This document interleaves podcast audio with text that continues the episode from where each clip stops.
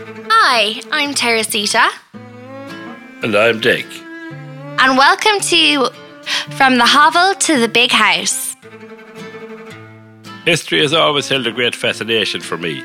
Until now, I haven't taken the time, or probably hadn't the time, to try to understand the strands that make up our society. So I've teamed up with Teresita, who is a historian. And over the next few weeks, we will look at the evolution of social history in Ireland. You can think of me as the man at the bar, asking the kind of questions a man at the bar would ask. I'm a social historian, and in my opinion, social history is just as important as every other discipline of history. Well, I've always believed that history consisted of wars and battles and territory disputes and uh, murder and all that The kind of blood and guts type Blood and guts, exactly. Well, I hope to open your mind a little bit on this podcast because, in my opinion, all of history matters. Every discipline of history, whether it's political, economic, social, military, it all comes together to help us understand our past. And today I will be speaking about Clare's hidden history. So, recently I have been researching social history in Clare. And today I'm going to share with you some of what I found, aspects of Clare's history you may not have known. Well, there's a lot of Clare history I don't know, so Of you're, you're starting with a blank page there. Well, we have a great resource in Ennis here with the Clare Library and the Clare Local Studies Centre, and indeed their websites. And that is where I found um, the topics I'm speaking about today. So I came across a very interesting report called A Report from His Majesty's Commissioners for Inquiring into the Condition of the Poorer Classes in Ireland.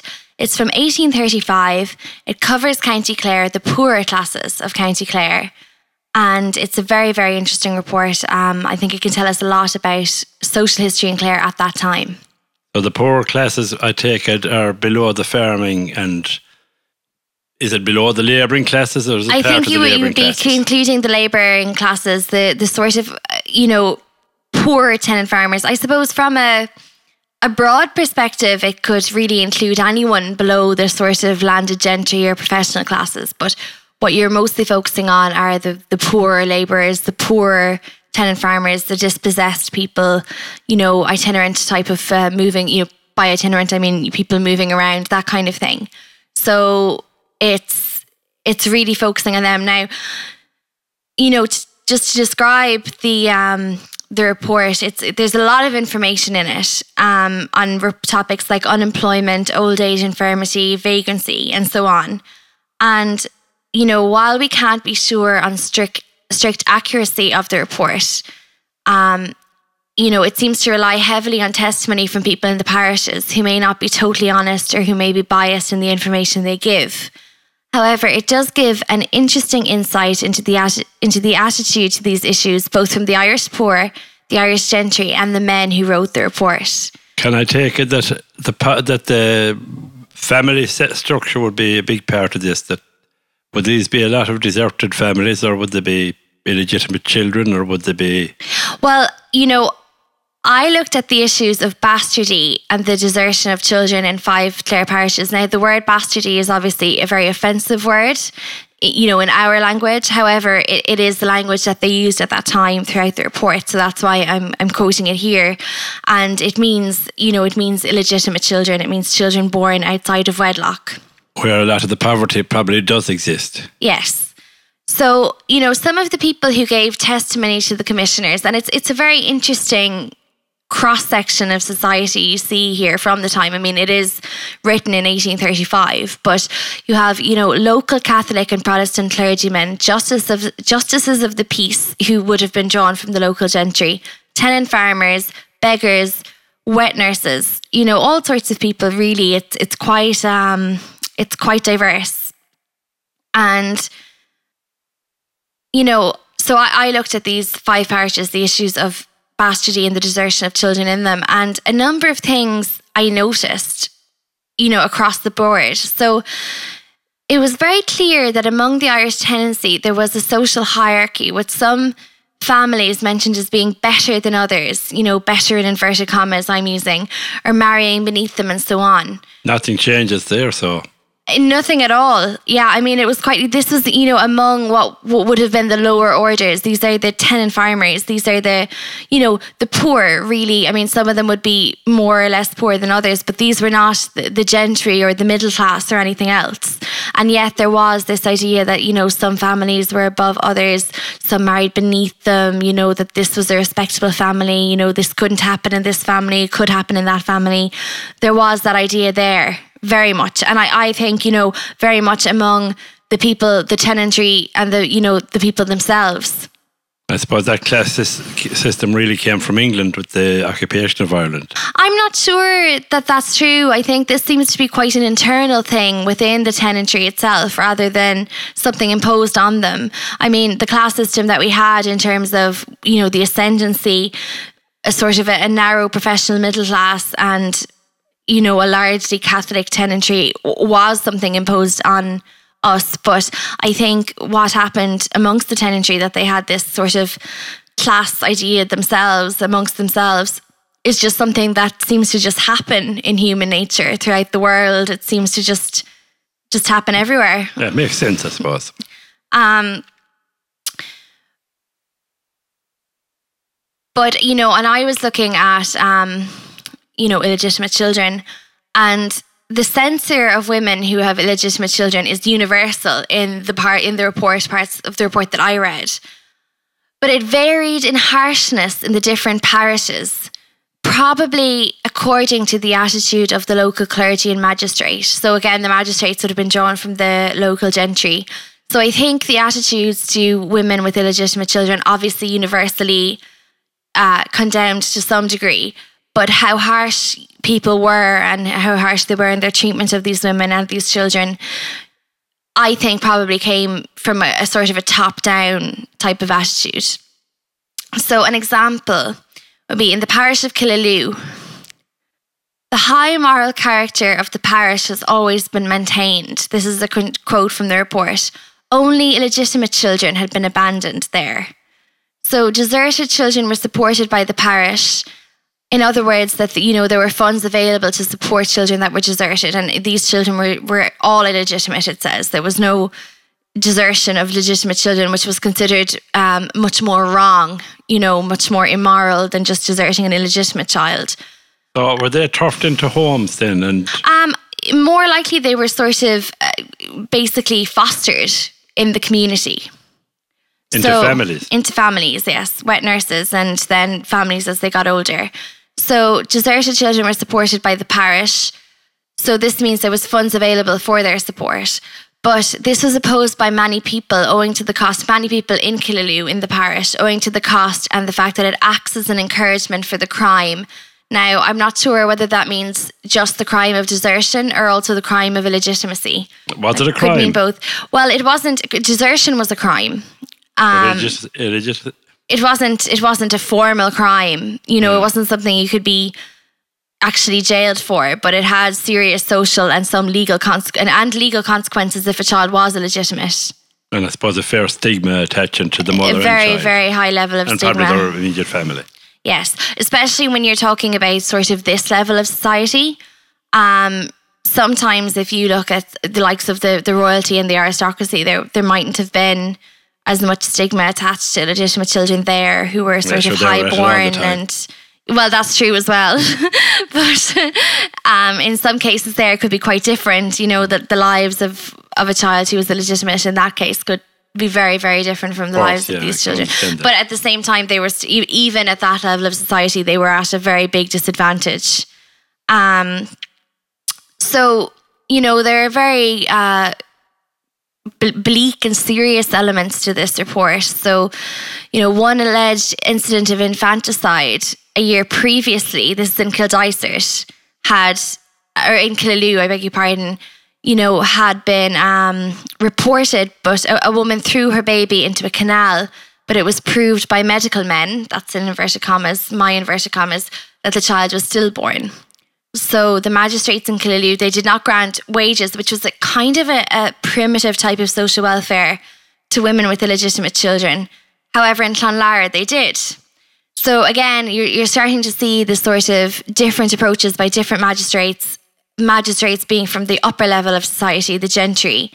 And, you know, the granting of wages was a controversial, as they called it, was a controversial practice as it could be seen as encouraging women to have children out of wedlock and apparently may attract men to marry her, such a woman, for her money.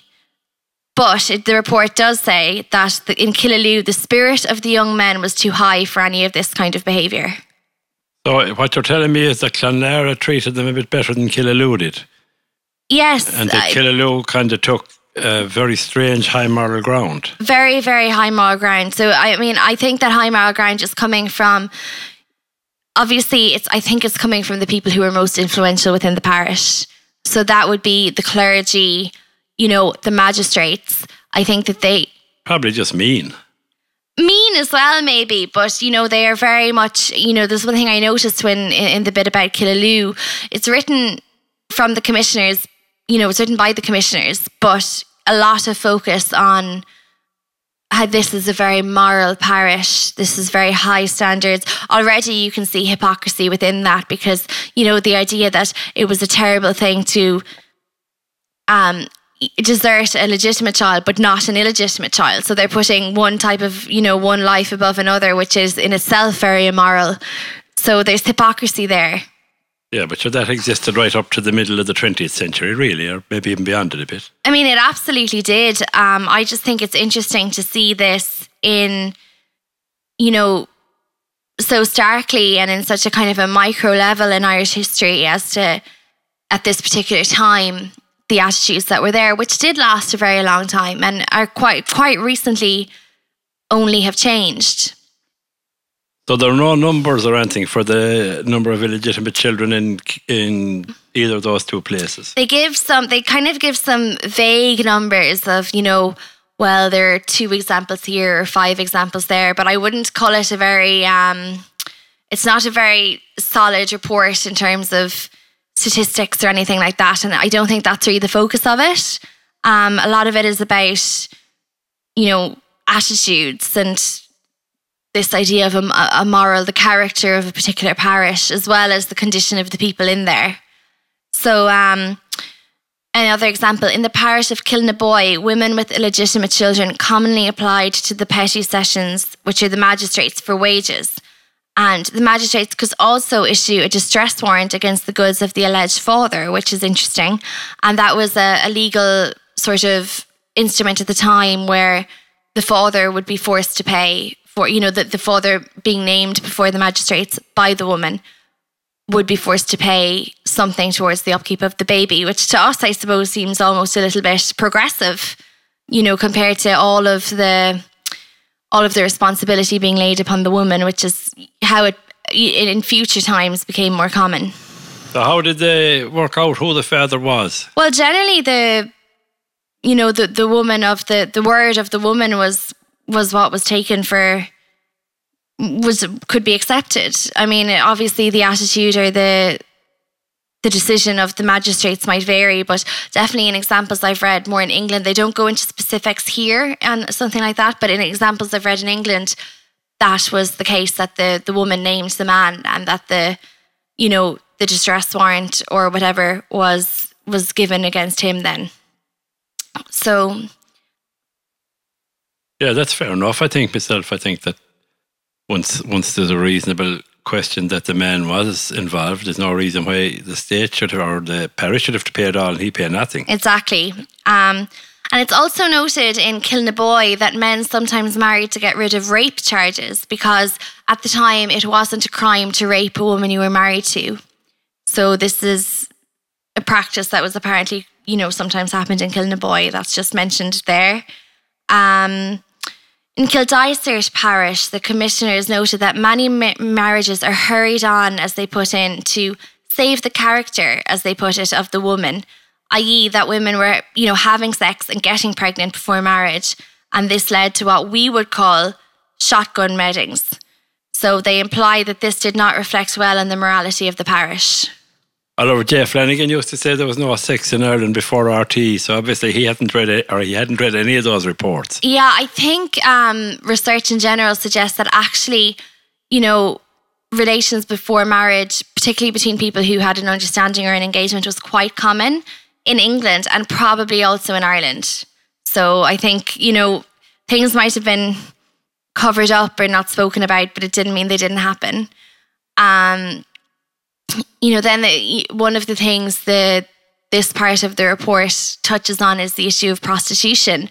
So it's mentioned in the report on the parish of Kildysart as something some women, who they call unfortunate creatures, who are excluded from society through having multiple illegitimate children resort to.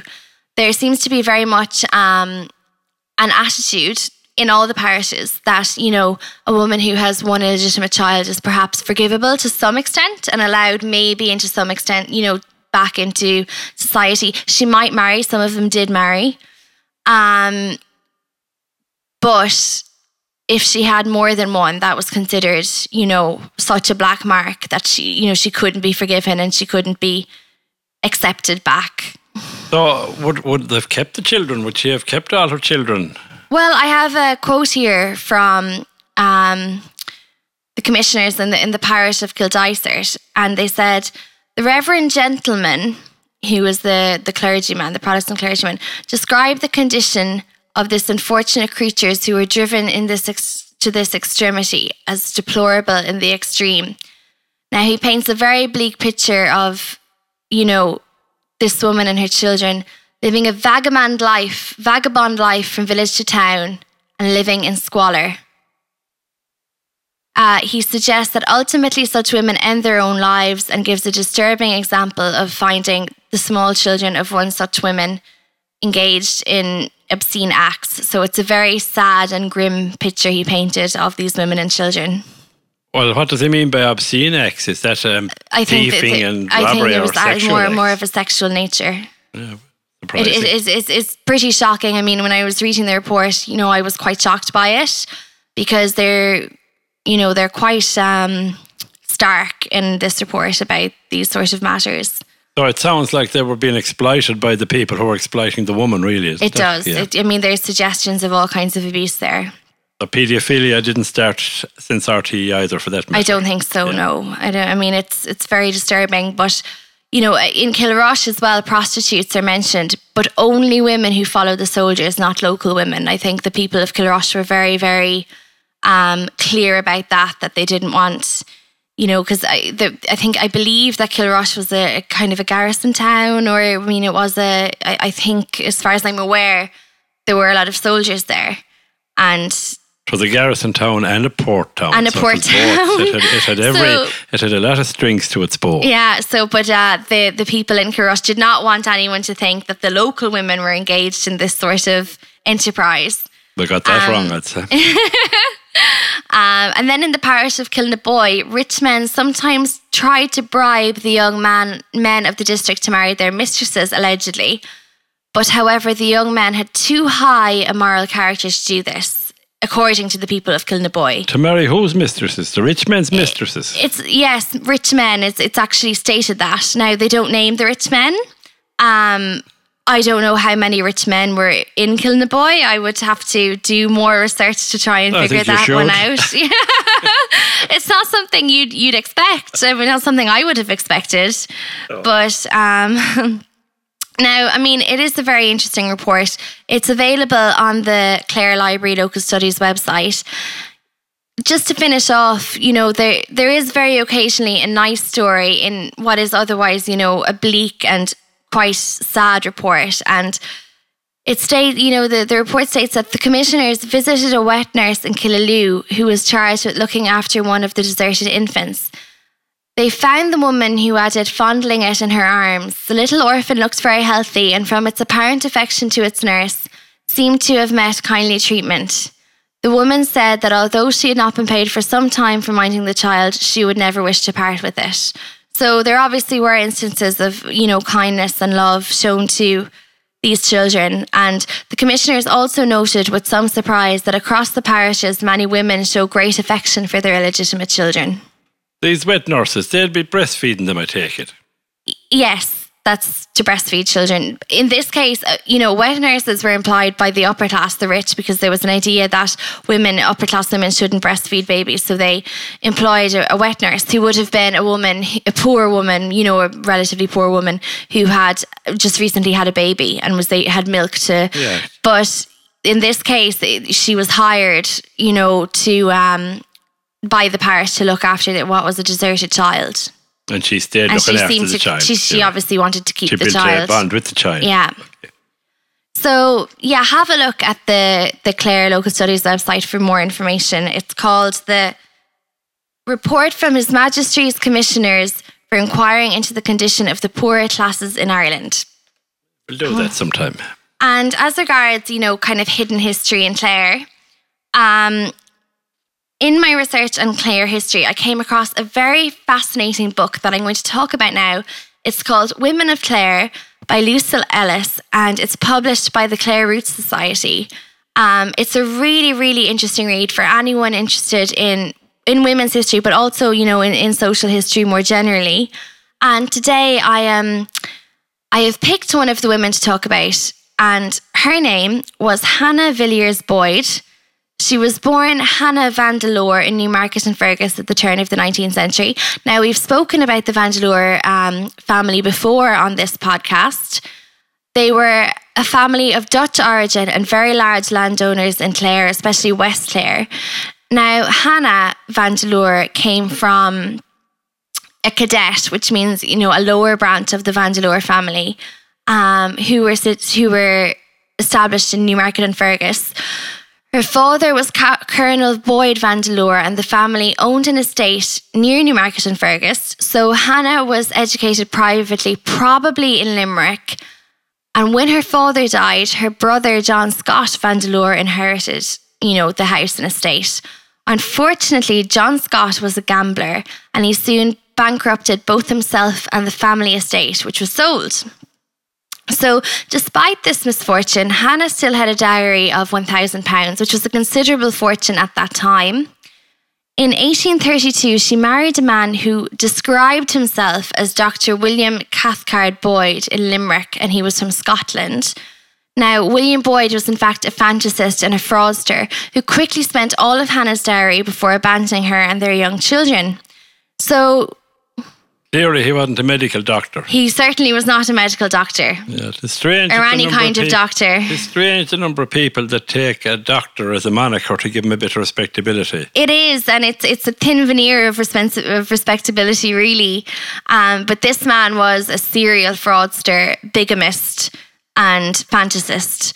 So for Hannah, you know, she'd been brought into, she'd been born into a genteel family, you know, member of a, a very prominent landowning family, brought up obviously in luxury in this house and estate in Newmarket-on-Fergus, privately educated, all of that. And she now found herself, you know, Hardly- abandoned. Hardly a housing estate. Oh, I beg your pardon. Um, you know, I mean an estate, an estate and a house, a, large house. Um, you're right. Thanks for correcting me there. Um, she now found herself penniless and abandoned. So bravely, she made the decision to immigrate to Australia, which was quite a brave decision for a lady in her circumstances at that time. And in Australia, she managed to make a new life for herself. She worked as a governess and teacher and wrote two books on education, which are still available in Australia. These books contained quite revolutionary ideas about the role women could play in children's education. She also recognised the importance of early childhood learning and the benefits of pos- positive reinforcement in the teaching of children. So she was quite a forward thinking woman of her time. And, you know, materials by by Hannah Villiers Boyd can still be found in in some libraries and and education resources in Australia. So Hannah moved back to Ireland in 1861. By that time, her husband William Boyd had several jail sentences under his belt, and in 1862 he was on trial again, this time for bigamy. Evidence was given during the trial that he had three living wives, including Hannah. He was convicted and sent back to prison. So her marriage was, you know, in, invalid essentially, um, which must have been an awful shock for her. But by the 1870s, Hannah was a resident of St. Patrick's Hospital in Dublin, which is a place of confinement of the mentally ill. She died there in 18, in, she died there in 1879. The records state that her illness was delusions caused by overstudy. Now, more likely delusions caused by uh, uh, Dr. Boyd, with the med. Well, possibly, and you know, or or were there delusions? You know, I mean, she had advanced ideas for a woman at the time, which just may not have been accepted. She was ahead of her time, in other words. She was very ahead of her time. And who knows how the, you know, the, the doctors at the time might have viewed her through that prism, you know, whether she was mentally ill or not, we, we have no way of knowing. Clearly, if her books are still available in libraries in, in Australia, she must have pretty good ideas of what way society should develop. Absolutely. And, you know, this idea of overstudy being a cause of, of the of mental illness, I think, is a sign of how these people, these doctors viewed, you know, intellectual pursuits in women, you know, they might not have approved of them. And that could have led to her confinement. But anyway, I got all of this information in the Women of Clare book by Lucille Ellis, and I'd highly recommend it for anyone interested in women's or social history. So that's just one story, but there's loads of interesting women in that book. Yeah, it'd be well worth someone taking a read of that as well. Yes, and that is also available in the Clare Library. Okay, you're promoting the Clare Library now. well, it is a fantastic resource, I have to say. I've been really happy with, you know, what I found there since I've started doing a bit of research into social history in Clare. And it is a really, really good resource. So Okay, that's very interesting. Well, if you enjoyed this episode, be sure to subscribe on Apple Podcast or wherever you get your podcast from. We'll be back next week. Thank you very much. And I hope you enjoyed today and that it gave you something to think about. See you again next week.